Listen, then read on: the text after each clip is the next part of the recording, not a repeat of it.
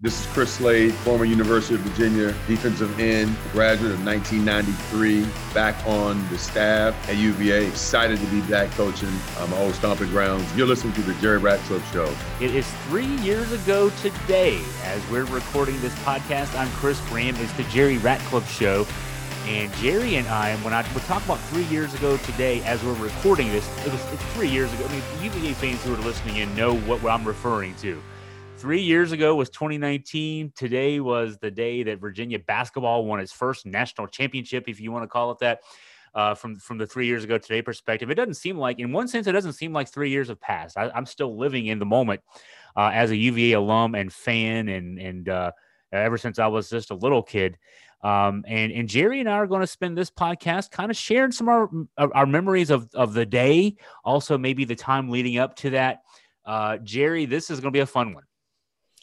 Absolutely, Chris. And uh, yeah, it doesn't seem like it was three years ago. And uh, I guess maybe because there's constant reminders uh, every time you, you go anywhere in Charlottesville. It's probably the same way in Waynesboro. You see national championship license plates or bumper stickers or hats or shirts, uh, all sorts of memorabilia from that magical moment in Minneapolis.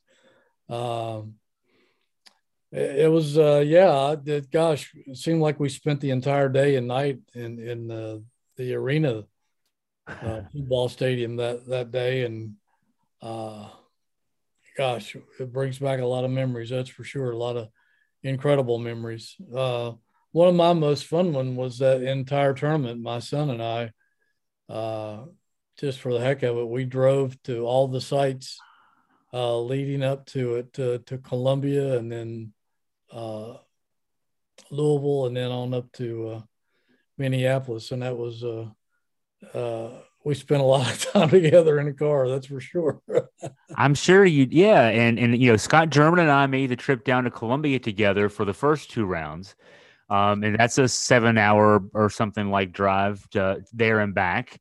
Um, and then you have the whole weekend there. And then uh, I had to skip the second round. Um, I had an ESPN broadcast weekend assignment I had already committed to. I hate to admit that I committed to it because the year before Virginia, I, I, I gave up some broadcast assignments ahead of time. You have to commit to these things ahead of time.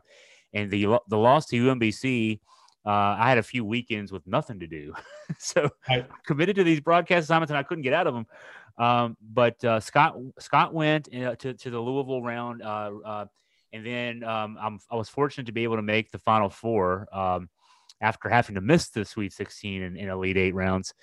But I had to make that also. I had to do a Friday night baseball game in in Virginia uh, for ESPN Plus, and then get on a plane Saturday morning and I didn't get into the arena on Saturday for the for the semifinal game until about five. I, I, sat in my seat about five minutes before the tip. I'll never forget that. I sat down. They basically started the game, and uh, you know my thinking as as Kyle Guy's shot at the buzzer uh, missed, and in the arena we thought the game was over. At least where I was sitting. You were you were closer. You were on center court or closer to center court. I was behind one of the baskets. I thought the game was over, and I thought, man, did I just travel all day to watch a loss. And uh, fortunately, not. Kyle hit the three free throws and gave us the opportunity to be there Monday for something meaningful. And, and what a what a Monday that was. Yeah, my my son and I, uh, Scott, uh, were actually sitting directly behind Kyle Guy when he took that shot, and uh, I thought it was over.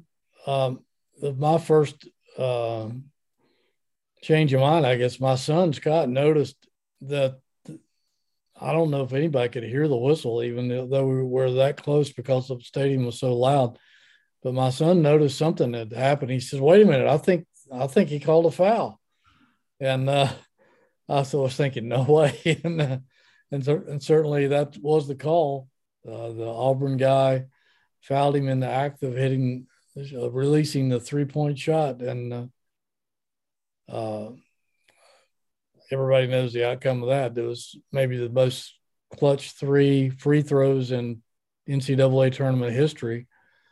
Uh, that I think eventually ended up giving Kyle the most outstanding player of the tournament, uh, which I think could have easily, just as just as easily, have gone to uh, DeAndre Hunter for some of the incredible moments he had, particularly in the championship game. But uh, yeah, that was uh, that was bizarre. I mean, uh, it was strange that uh, in Louisville, in Louisville the week before, uh, Scott German was sitting beside me, and and Scott, my, my son Ratcliffe, was sitting in front of us, uh, right in front of the play uh, that sent the game into overtime. And I I remember telling Scott German, I said, uh, uh, "Look, they're they're waving." Uh, I guess it was Todd Jerome told Mamadi. He said, "You know, if he misses, tip it out." And certainly that's what happened the Purdue guy missed the free throw. Mamadi tipped it out into the backcourt. Kihei chased it down and made the greatest assist in NCAA tournament history, according to Jim Nantz. And uh, Mamadi made the shot and went into overtime. And that was one of the best basketball games I've ever seen in my life, with Carson Edwards going crazy for Purdue and uh, uh, the Virginia guys, so many Virginia players had key, key games in that in that contest. But uh, my gosh, what uh, what an incredible thing! Uh, it, for the both of those things to happen right in front of you uh, is something that's frozen in your in your mind for eternity. That's for sure. I'll tell you about the Purdue game. Uh, my baseball game that night that I had to broadcast was a night game, so I was able to watch it on watch that game on TV. Uh, and all I could think as that ball was going slowly in the backcourt was, I cannot believe this ends this way. I mean, it only took three seconds, maybe three or four seconds. I guess there was five, five point something on the clock uh, for Kie to chase it down and then throw it back and for Mamadi to make the shot. But it was enough time for me to like see the whole basketball season flash in front of my eyes. It was one of those kind of moments. And yes. I'll say this too. I mean, it was we're not far, you know, a week or so, I guess, uh, ago was the three year anniversary of of that play and that game, and um, I watched the replays several times that day, the the three year anniversary of that, and the same thoughts in my head. You know, I, I can't believe. I mean, it, it, it reminded me of just the the dread of. Oh my God, we're not even going to get a shot off, and I it, it, I was back there. You know, I was back in that moment, seeing those replays on t- on the TV this, this this past week. So, um, yeah, what what a what a special tournament run that was the whole way through. Uh, boy, I mean, go back to the first game, Jerry. We're in Columbia at halftime. Virginia's down by six. They were down by 14 at one point in the first half. And we've already seen this before. We saw it the year before in Charlotte when UMBC pulled the upset. And, uh, you know, Scott German sitting beside me, we were up uh, elevated uh, in the media section there at Columbia for the first round games. And, um, you know, I'm trying to, you know, um, you know, we're reporters, but we're also fans, and we we observe things and everything else, and we want to we want to see this team win. And I, my whole first half was spent trying to convince Scott, okay, Scott, it's okay. They've got it. They've already been through this oh, before. They know what to do. It'll be fine. So Scott left at halftime to go to the bathroom or something.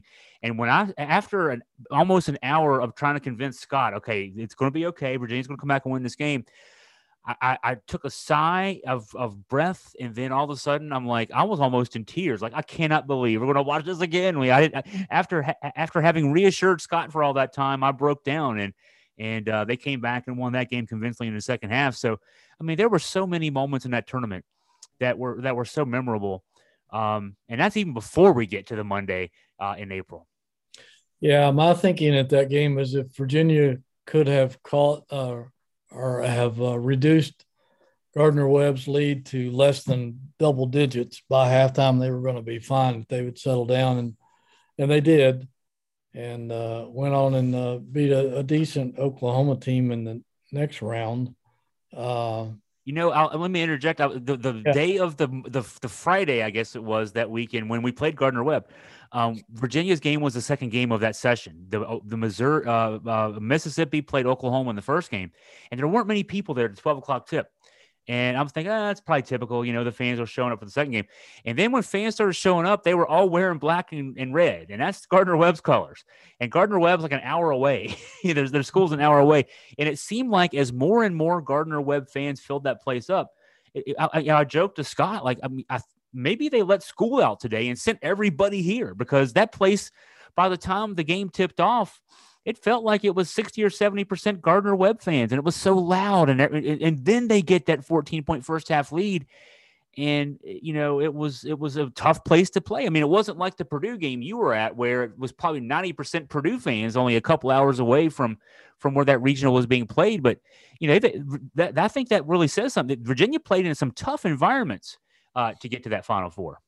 Uh, no question, and and you're right about the Purdue game. Uh, the night before, when Purdue and Tennessee played, um, there were a lot of Tennessee fans there as well, uh, and I mean it was overwhelming. The uh, you you there were hardly any Virginia fans there. It seemed like, and uh, I was telling uh, maybe Scott, I said, you know, Virginia could be in trouble because whoever wins this game, it's going to be a gazillion fans from them. It's going to be like a home game. And, uh, and it was, I mean, it was uh, an overwhelming uh, crowd. And I mean, it was loud and uh, rowdy. And, uh, and it turned out to be that way the, the next night when Purdue did survive and advance and their fans were, uh, really good. I mean, they it was one of the best regional crowds I've ever uh, run into that wasn't named North Carolina or or Duke, and uh, I mean they were they were boisterous and and uh, they turned out to be great fans though they uh, they were great sports after Virginia won that game. Uh, I think the uh, Virginia and Purdue fan bases gained a lot of admiration for each other in that in that contest and have have been that way since. Uh, but yeah, that was uh, that was a very intimidating crowd that Purdue brought to that regional championship that night, and uh, they were treated to, to one of the best games I've ever seen in my career, and um, I'm sure they felt that way as well. And and you're right, that Gardner Webb crowd was was pretty good considering it was a first round opening game. That was a they were they brought their best, that's for sure. They brought their best. They did. You know, I'll t- I'll say about the Final Four for for fans who've never been to a Final Four, e- even in general. Like if it's if your team's not playing, I'm sure that you know you can still feel the energy. If your team's playing in a Final Four though, and you have the ability to get to that to, that Final Four, do yourself a favor and do so, even just once in your life. This is the only Final Four I've ever been to. Hopefully, I'll go to some more. Um, Jerry, you've been to a few, um, more than a few. Um, but for me, this was my first experience, and I'll tell you, semifinal Saturday, um, it's a seventy thousand plus seat stadium, seventy two or seventy three uh, in in Minnesota for that year in U.S. Bank Stadium, and so on that day. You had four fan bases of roughly 18,000 people each. It felt like it was pretty evenly divided when you put that into context, JPJ holds 15,000. I mean, so this was there were there were as many people rooting for Virginia on Saturday night as there are more than there are in JPJ. And you know how loud JPJ is. Well, every time a basket got scored, you know, there were 18,000 people cheering in, in those each of those two games. You get to to get to Monday night, and it was again, it was pretty evenly divided, you know, except now it was 36 36, 36,000 people cheering every basket, every time anything done positively for Texas Tech. And then 36,000 cheering every time Virginia scored a basket or did anything positively on our side. And that was for the entire two and a half hours with the overtime included. What an environment that was. I mean, it, it was, it, I've never been more alive than I was that day and that night during that game.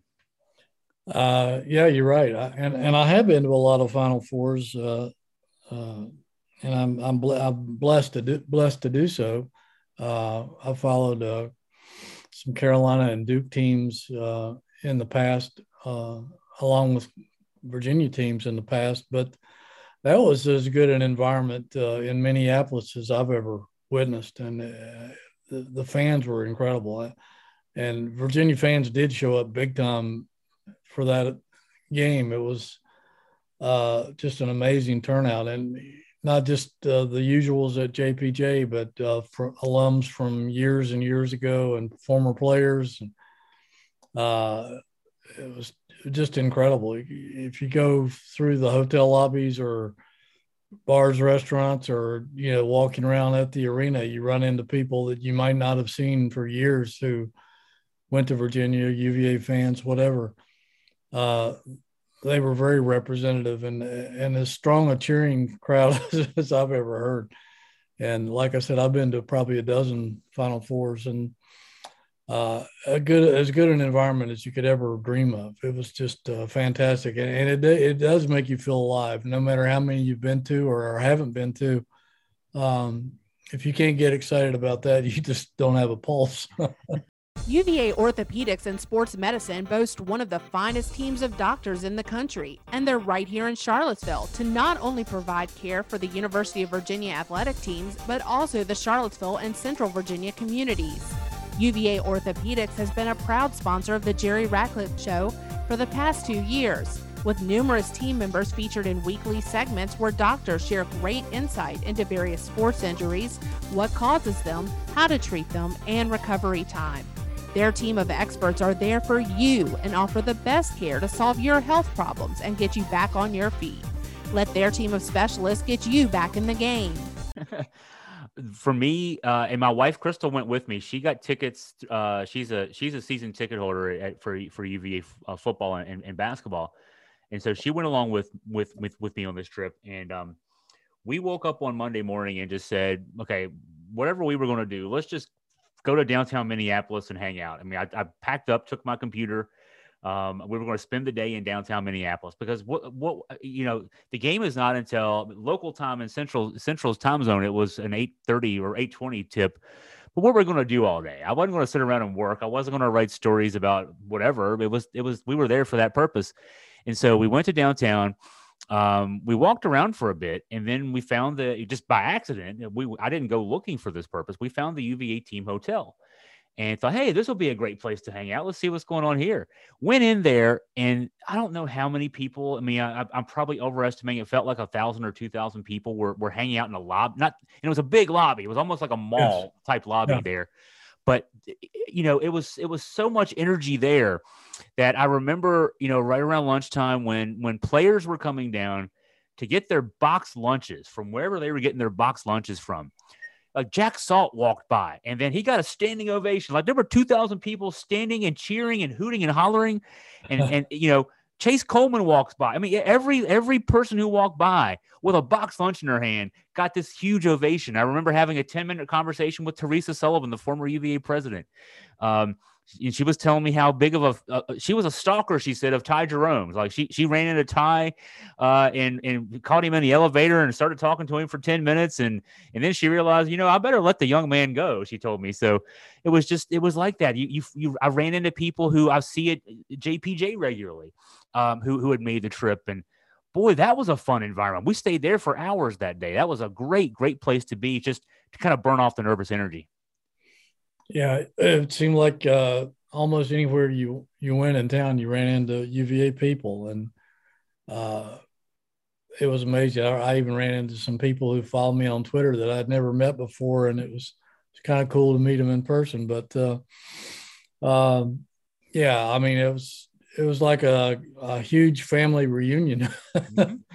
uh, and everybody was there for the same purpose, and uh, everybody was happy and excited. It was uh, one heck of an environment, and uh, uh, what what a nice way to lead up to uh, yet another thriller diller championship game. After as if Virginia needed anything else to make your blood pressure rise after all the previous games in the tournament.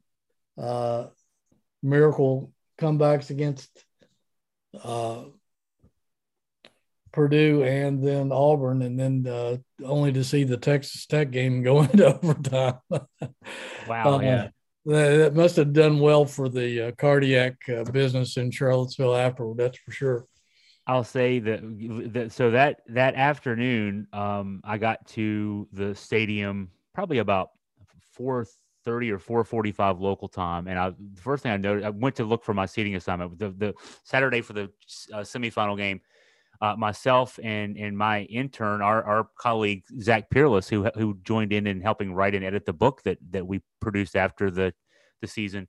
Um, Zach and I sat together on Saturday behind one of the baskets. Uh, we were behind. Um, I guess it would have been the, the, the the basket on the Auburn side, you know, where Auburn's bench was. And uh, I noticed when I got there on on Saturday or on Monday, excuse me, that uh, uh, we had one seat there and then one seat on basically center court, second row, and uh, I, I felt bad because I was going to have to break the news to Zach. Zach, Um, I'm taking that seat. Seniority rules, brother. Seniority. I'm the I'm the boss, and you're the intern. So, and and he he was already there when I when I when I walked into the media room, and he already he looked at me. He, he had a big smile on his face. He said, "You've got a good seat tonight."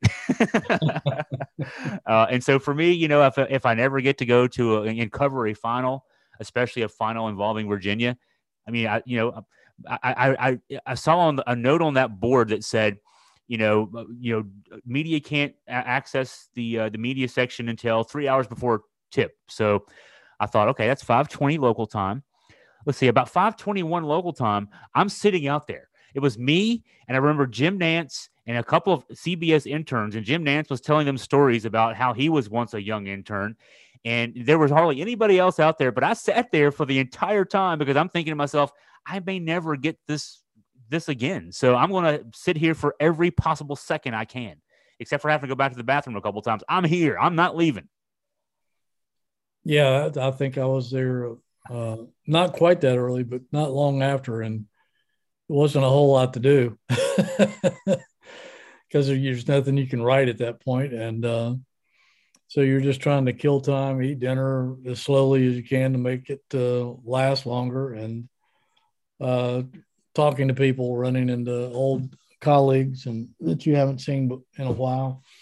Uh, trying to go out in the crowd a little bit to see if I ran into uh, a couple of former UVA golfers who were then on the, uh, I think they were on the whatever the tour is below the PGA uh-huh. Tour. Mm-hmm. Uh, I think well, one of them, um, one of them is on the tour now, and uh, so uh, it was just fun running into a lot of people and catching up. But um, it all led up to, uh, like we said, another incredible uh, nail biter. And uh, Virginia fans, I, I don't think we'll ever forget any of those games in the tournament. It was just, uh, uh, I guess the one that gets overlooked a lot is the Oregon game in the Sweet 16. But uh, uh, you know, you got the feeling that Virginia was going to win that game, and uh, it was close for a little while. But uh,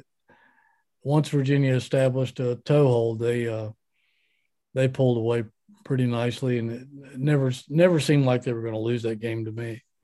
Kihei Clark hit a couple of big threes in that game and to key that comeback. And I remember talking with uh, Coach. You know, we, we were talking in a gag. I don't want to pretend like it was just me talking to Coach Bennett. We were talking at, at the uh, championship celebration that they, that the um, UVA Athletics did in September um, of that year at JPJ. What a nice ceremony that was. Yes. Um, where they raised the banner, gave the guys their rings and that kind of thing. And, and Coach Bennett um, uh, talked for a few minutes about you know things in general. And um, uh, somebody asked him the question, "What was the biggest uh, shot in the NCAA tournament?" And actually, not even in that Oregon game. He said a Kihei Clark three. He pointed to a Kihei Clark three uh, in the first half of the Gardner Webb game. Uh, Virginia down 14. Uh, uh, Kihei makes a three that cuts it to 11. Then they, you know, they eventually get it down, like you said, Jerry. They needed to get it down below double digits at halftime. But that three by Kihei was around the four minute mark or so of the first half and he points to that shot uh, of all the shots. And you think about so many shots. I mean, the, obviously the Diakite play uh, to send the game to overtime in Purdue, those two threes by Kihei in the Oregon game, um, the three free throws by Kyle in the uh, semifinal uh, game. DeAndre's three that sent the uh, Texas Tech game into overtime, and then another three when they were down one with two minutes to go. They gave them the yep. lead, and you yep. know, uh, Ty hit a couple free throws that extended the lead in the final minute of the overtime. I mean, there were so many big shots. I mean, we've just mentioned like 10, 10 plays that were the biggest play. But to, to Coach Bennett, it was that three in the Gardner Webb game by Kihei. The, at that time, the the freshman and you know now maybe a fourth or fifth, it might be a fifth year senior coming up next year for this this program. But at that time, just a young kid that you know earned his playing time by being a ball hawk and a, a pain in the side of Ty Jerome in practice and and the little man came up real big in, in several situations for UVA. Yeah, and uh, another play that uh, just came to memory was it wasn't really a, a basketball play, but in the Purdue game, late in the first half, um, Kyle Guy went down right in front of me with a sprained ankle. He rolled his ankle, and he was writhing in pain there on the court, and it looked bad. And uh, Dr. I think Dr. David Diduch, who's on our show a lot from UVA Ortho, uh, came over and uh, they got him on his feet after a while, took him back into the locker room, and uh, we were thinking, man, this could be a real blow because he, he may not come back. I mean, that looked it looked really bad. Uh, but lo and behold, Doc pulled a miracle, and uh, guy came back out in the second half, started and had a heck, heck of a second half uh, to help Virginia win that game. That was uh, that that's something I'll never forget because it, it, it looked really bad, and it turned out uh, that uh, he was able to overcome incredible pain and come back and play well. And you think about it, up until that point, uh, halftime of the Elite Eight game. That's the fourth game that Virginia had played in the tournament. Kyle had had a horrible tournament. I think he was yes. one, what one for 20 something. yeah, some, in, in yeah. the Oklahoma game, he he was he, only made one shot. Um, he he was he was in the doldrums at that stage. He ended up being the most outstanding player. He had a, I think he was six for nine in the second half of the Purdue second half in overtime of the Purdue game, and then he has a great Final Four. Yeah, whatever whatever Dr. D did. we want to might want to you know have written the notes down, bottle it, um, well, you know, put it out on the internet because uh, we we all can uh, benefit from whatever whatever they did to not only get just getting back on the court in the second half, but it, Kyle was a different player those last uh, what two and a half games.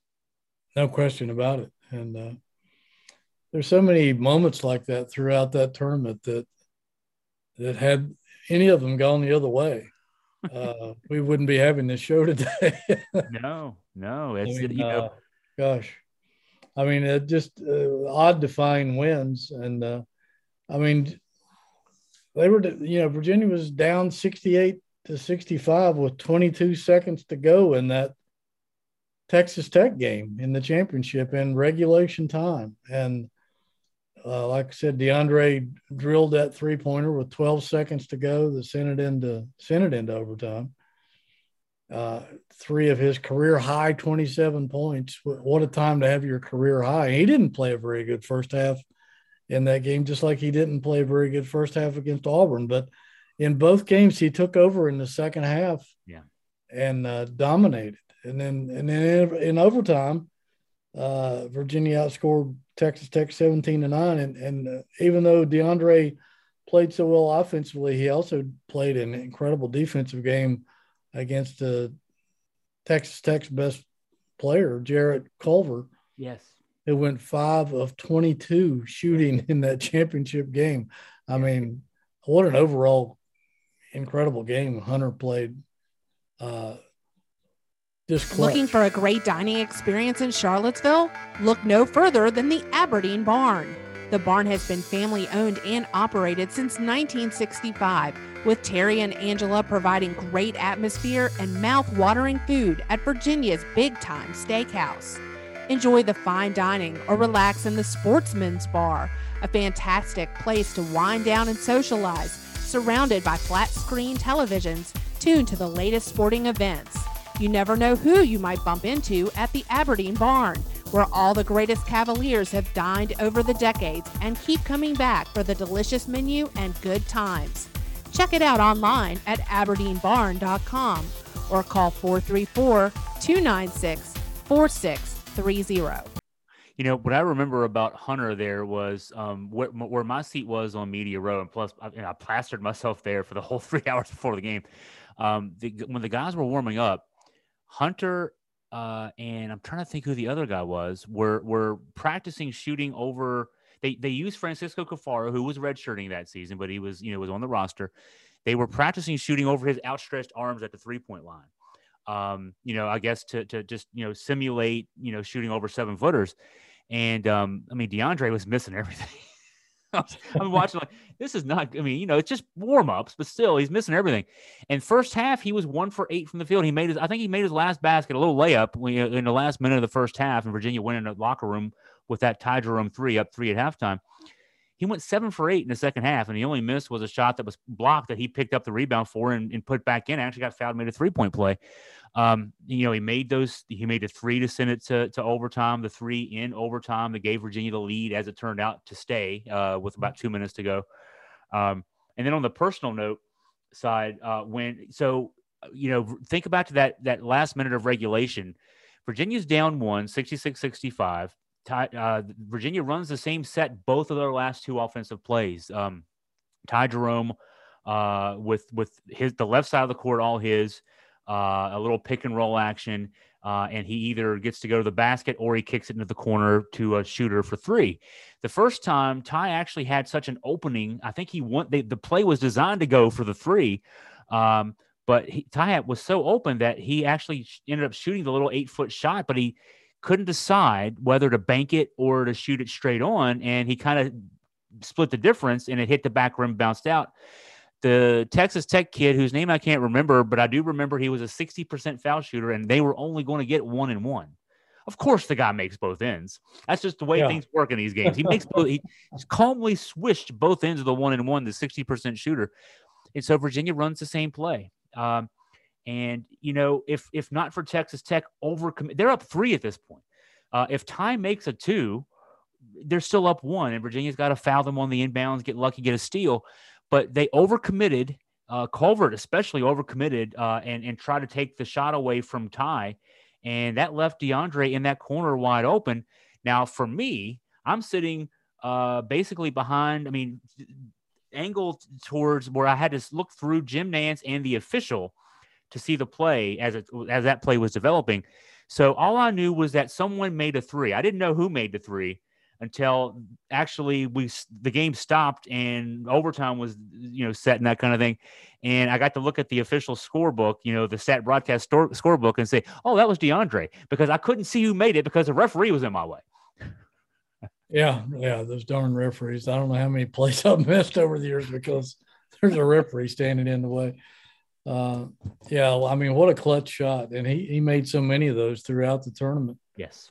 Um, he made a big three in the Gardner Webb game too. Uh, when the game yeah. was still like a four or five point game on a three point on a on a fast break, that uh, maybe it was a seven point game and, and gave Virginia a ten point lead. They called timeout. Game never got closer. Yeah, I mean, we talked about Kihei's big plays. DeAndre definitely. Um, he, it was that was his coming out party. If whatever draft pick he was going into the tournament, he became a number four draft pick because of what he did in the NCAA. Yeah, I think the Atlanta Hawks must have had some people there because they fell in love with him big time. They they were going to move heaven and earth to draft him in the first round of, uh, or or have someone else draft him and and make a deal for him, but they uh, they were not going to allow him to go anywhere else. That's for sure. And um, uh, gosh, he's you know, he's been a good pro when he's been healthy too. So a nice addition to that franchise. He's had a nice stretch uh, run here lately since coming back from his most recent in, uh, injury too. You know, thinking to the overtime, uh, one of my best memories of the overtime is uh, so there are two of them, I guess. One is so Texas Tech got the game back down to a um, Actually, this is the same play. Is that they got the game down to a, a five point game. Um, Virginia made 12 free throws to close that game out.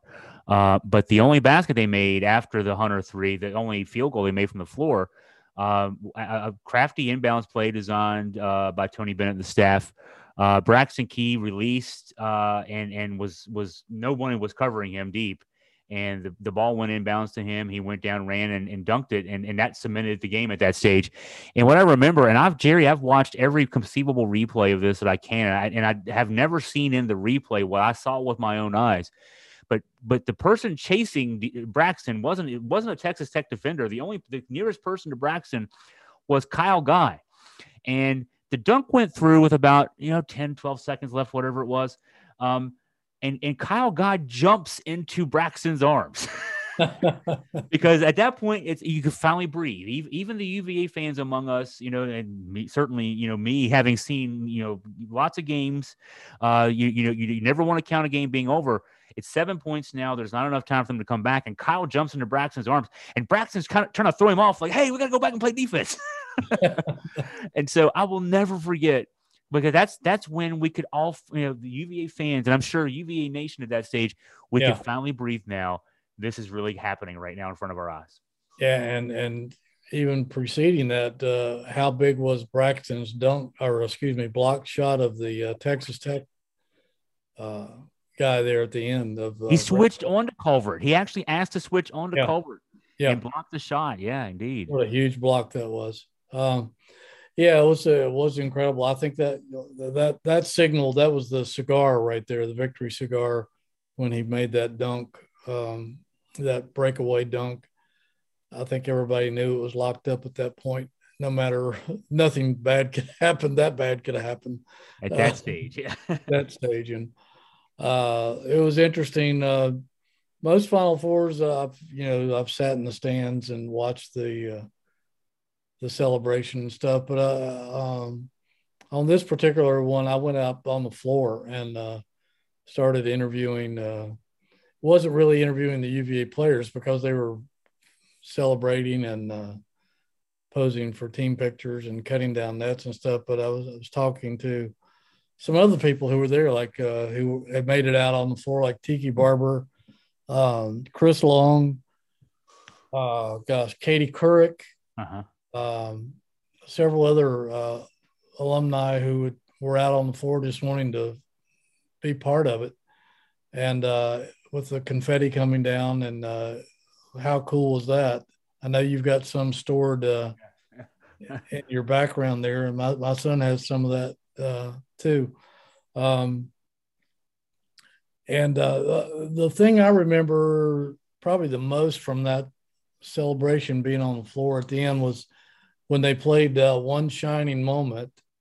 And uh, I was trying to snap some photos and videos and stuff, and seeing uh, Ty and Kyle and DeAndre sitting together, the three of them, kind of away from the rest of the team uh, who were up on the platform. They were kind of down together. Just watching them uh, watch the uh, the video of one shining moment was really special. Just uh, to see those three guys, and you know, they they came in together and went out together, and uh, brought uh, incredible glory to their school, uh, which that was a moment I think no one will ever forget. I uh, I'll, I'll, skip back just for a second to when overtime was starting. Just just from a personal perspective, I remember I, I, I tweeted at that moment when when you know when now that we have a couple minutes until the game starts back again, I tweeted that I can barely feel my hands. I couldn't. I, my hands were shaking so much that I could not feel them. And I remember reading after the game, you know, pouring through social media. It was probably even the next day because we were so busy writing. I wrote until the sun came up the next morning. That's that's that's how I, I was almost falling asleep at the computer writing the next morning. I was writing so much, and but I remember finding a tweet from Jim Ryan's wife, and I don't I can't remember her first name. But she had tweeted essentially the same thing around the same time, um, you know, about how just just how nerve wracking a moment that was I mean, we were glad to be in overtime, but man, you know, it, just another one of these is, is, is going to be tough on our hearts here, like you said a little earlier, Jerry. Um, and then, you know, when the the final seconds are counting down, DeAndre Hunter, you know, grabs the ball and flips it up in the air as high as he possibly can, um, right in front of us. I mean, we, we're we're literally just a few feet away, and um, then you start seeing the confetti come down. And you know, i've never i've never been in this environment before. You know we, watching on tv you see the confetti coming down and then you look up and it's coming down on you. It's on your computer. It's on your head. It's in your head well, i don't have hair but it's on your it's in your head. Um, those who have hair it was in their hair.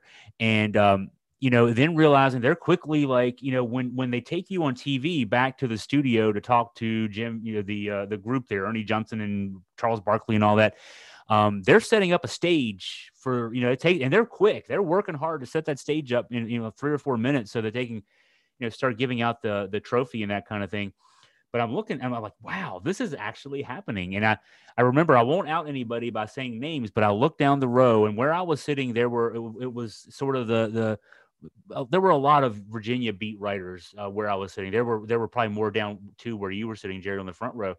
But me on the second row, there were a, there were just a bunch of us, more more of the internet folks too. And I looked down and and I saw I wasn't the only one who had tears in in, in his or her eyes. I will just say it that way. Um, you know, we follow the team. I mean, uh, and, and, and I know at least a couple of the folks there are also UVA alums. Um, you know, we're supposed to be impartial and all this kind of stuff, but you know, we we we know these guys. You know, we've been and we had all been through the UMBC thing together. Um, had been through that whole season, you know, so to speak, together in a way, in our own way.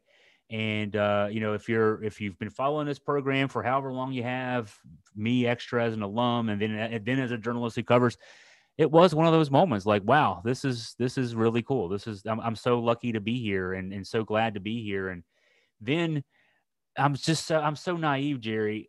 I, I never having been in an arena for one of those. Actually, when Jim Nantz said there, just a few feet from us, yeah, and we'll come back and we'll play. You know, we'll do the one shining moment. I'm like, wow, they play that in the arena too. this is pretty cool. so, you know, and then being able to, I, I didn't watch the video as much as I was watching the guy's reaction to the video, and wow, and I just bringing tears to my eyes now thinking about it. How how how cool of a just moment that was. That moment that went on for thirty minutes, forty five minutes, whatever it was.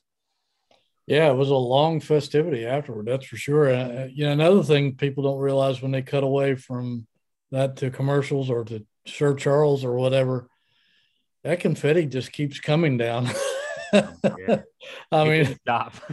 couldn't hardly walk on the floor. There was so much confetti. You, you, were covered in it, and it's almost like that commercial. I, I don't know who, who, what company they represent, but it's uh, a reporter climbing a mountain of confetti to try to talk to a coach yes, yes, yes. buried up to his waist in confetti. It's almost that bad. It is not far off. I've seen that commercial this this whole March Madness too, and I thought, yeah, whoever did that knows what they're talking about. um, I love then going back in the locker room afterwards, and you know, I mean, we we we do this all the time, you know, especially after tournament games. Not as much at, at Virginia now; they bring the players out to you in the, in the main media room, but going back to the locker room afterwards and you know, everybody, you know, you never see bigger smiles on guys' faces. And, you know, remember talking with Jack Salt and, and, you know, he had, he had, you know, they all had a little, piece of the net on their, either a hat or on their head or something like that. Um, still couldn't get more than two words out of Kihei Clark. I don't think I've heard him say more than like 10 words in four years, but um, he still, he, he was then a, a very quiet young man, still is.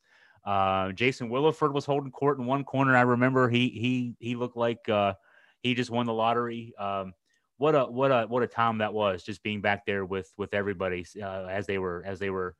Um, you know, we're asking them important questions, and and and and they're, and they're wearing the new hats and T-shirts and everything else. It was it was a great time.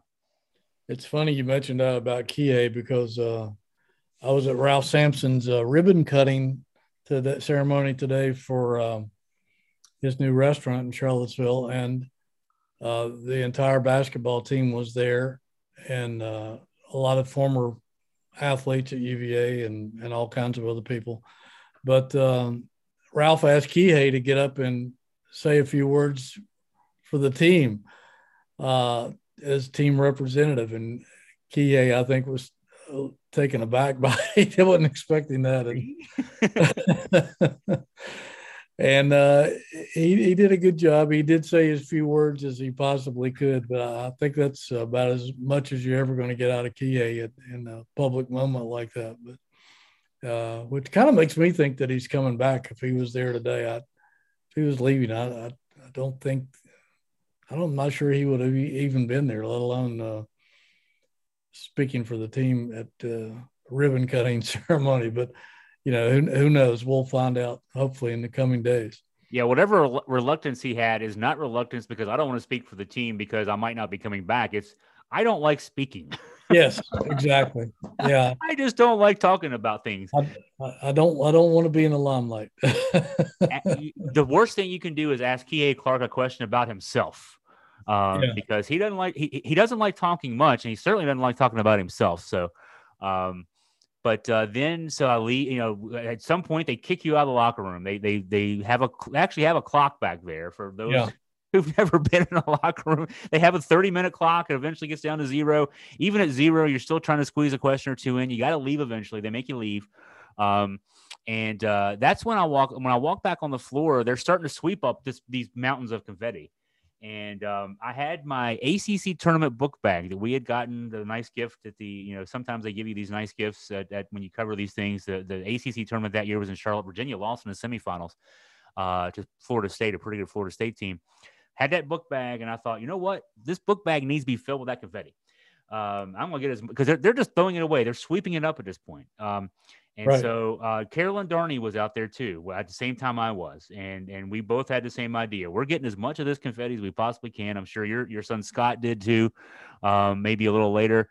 And I thought if they're just going to throw this orange and blue stuff away, um, this is coming home with me. And uh, at this stage, you know, somebody asked me the other day. It was maybe a few weeks ago. Um, you know, what what what would you never part with? And and what would it take to get you to part with that thing you would never part with? How many millions of dollars would it be?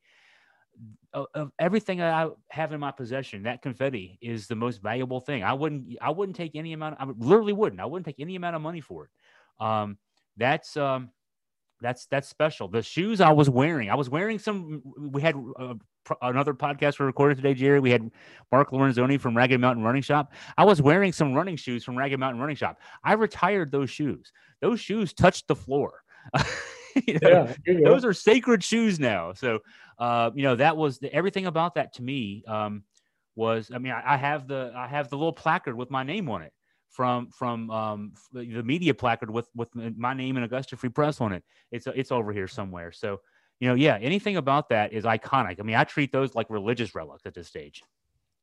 Oh yeah, I'm I'm sure everybody walked away from that arena with whatever they could get their hands on. And my And- wife, my wife actually, so my wife's in the stands, and she Yeah. technically lower level.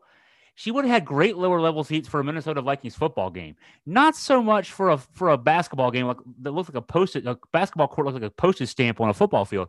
But she had the presence of mind to walk up to after the game was over to walk up to uh, the nearest um, um, concession stand, memorabilia stand, and bought. So everybody's got one of these at this stage. You've got the hat, you've got the T-shirt, but for me, and I don't even wear these. This is relics. You don't wear relics. I've never, I've never, I've worn the hat once. I've never worn the T-shirt that she bought for me. Now I've got other other versions of them that I've bought since that I wear of, the championship hat and the championship T-shirt. But the ones that were purchased in Minneapolis that were there, uh-uh, I'm not sweating on those things. uh, that's a great story. I love it. I love it. Uh, yeah, I, th- I think, uh, gosh, it's it. Who knows how much merchandise was bought by Virginia fans that that entire weekend? But uh, uh, it'd be nice to have a percentage of that, wouldn't it? It would be nice. Um, and and one of one of my last thoughts. So I, you you guys probably left the next day, Jerry, because you drove there. So you, did you leave the next morning to go back to Yeah. Virginia? Yeah, we actually uh, went downtown and uh, looking for uh, any kind of uh, memorabilia we could we could buy on the way out of town because we knew we'd probably never get another shot at it. So we found a, a store with some stuff left and bought a few souvenirs and um, hit the road ahead of the snowstorm, from what I understand. And uh, Yeah. Well, I think it snowed like 22 inches that day or something. I think. Well, so it was 70 degrees. I, I so I did the um the morning of the um the morning of the championship game. Uh, President Ryan did one of his runs with Jim. Uh, and uh, where he, he he he when he's on grounds back at home, he'll he'll do. I think it's a once a week run where he just he's a I, I, Mark Lorenzoni told us on a podcast we recorded earlier today about how how uh, President Ryan's going to be running the Boston Marathon again. He's a very avid runner and a very good uh, Yeah. you know runner, especially for his age group. Um, and he he runs Boston every year, and uh, so he does a run around grounds and invites people, whoever wants to run with him, to run with him. And so uh, we were in Minneapolis that morning, and it was, you know, what the weird thing was, it was like 60 degrees at like eight o'clock in the morning in Minneapolis in April. It's, you know, but we're running over a bridge over the Mississippi River. There's snow, like, like there's huge banks of snow, uh, but it's 60 degrees. Um, I remember that afternoon, it was in the 70s, and I was like, whoa, this is great weather. So Crystal and I, because I had to fly out late to get to Minneapolis because of my broadcast responsibility, we her, she the cheapest rate she found for us to get home was Wednesday. So we actually stayed an extra day. Um, and it was still 70 something on Tuesday. We um we we went to the Mall of America uh to, to kill some time. Um, I was exhausted. I, I rode until seven the next morning. So we got there about you know lunchtime and I just was a zombie.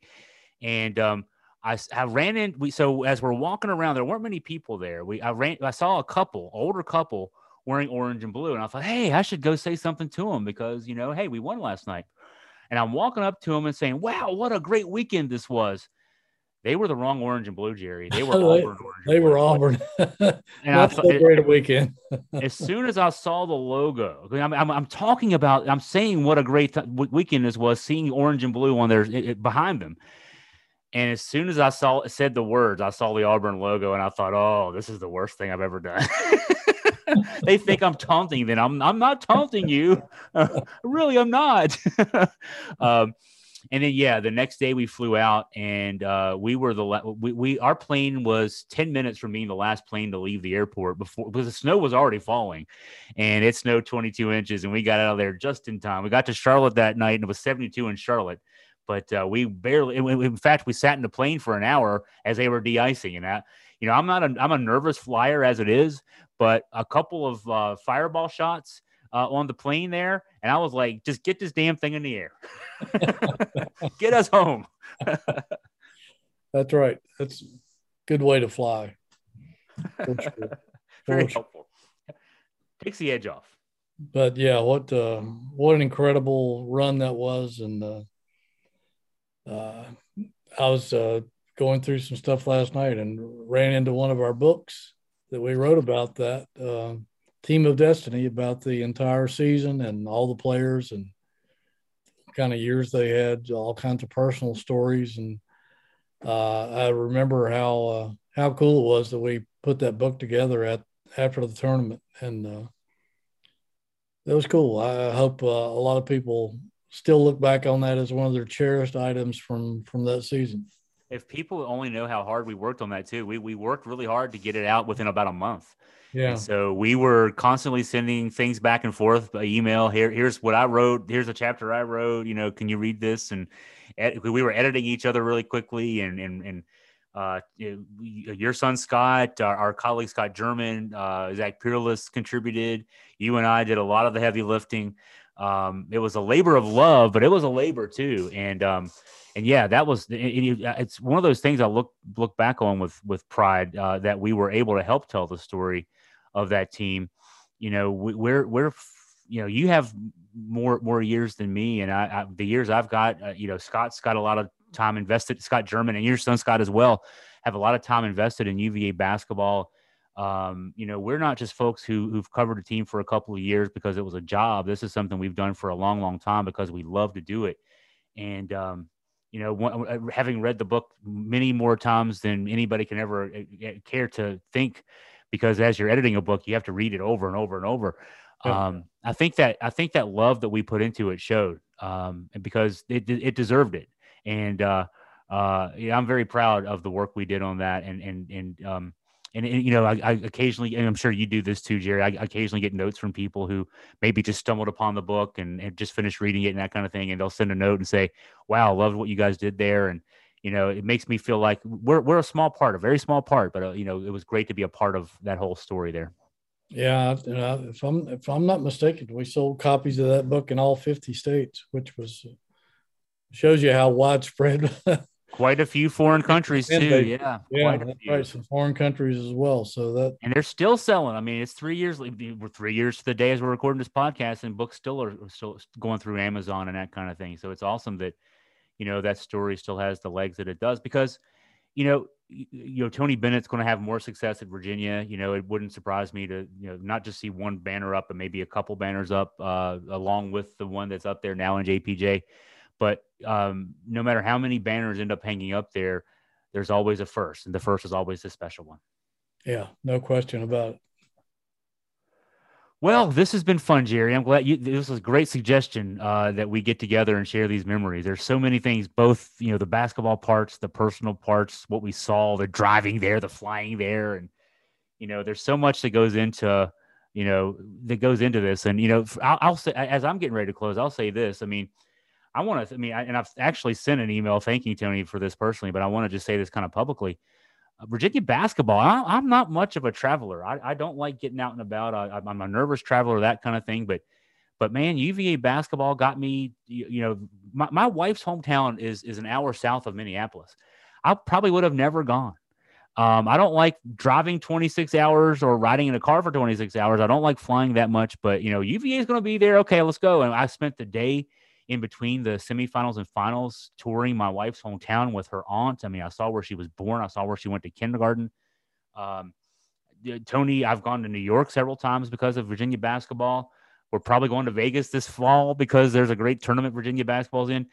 Um, I follow Tony's five uh, pillars every day. It's part. It's it's been part of my mental health uh, treatment and rehab uh, from from a really bad mental health episode last year. I, I follow those five pillars every day. Uh, um, so Virginia basketball isn't just a team that I root for. It's it's really meant a lot to me personally, and and that's that's due to Tony Bennett and his staff and all those guys uh, having the success they do and and having the impact that they do uh, on people like me. So so thanks to, to, to Tony for for changing the culture in that respect and again, it goes just it, it goes outside the basketball realm to me. It goes into real life um, uh, with with with the with those pillars and, and what they what they can. And I would suggest to anybody out there, you know, if if you if you're looking for a way to you know live your life, you know that what what Tony teaches his team every day is something that can really make your life a lot better for you. That's very cool, and I'm sure Tony uh, would love to hear that as well. So uh, I wouldn't be surprised if you if he does hear that. It, I would be surprised if you got a personal note from him about it because uh, that's the kind of guy he is.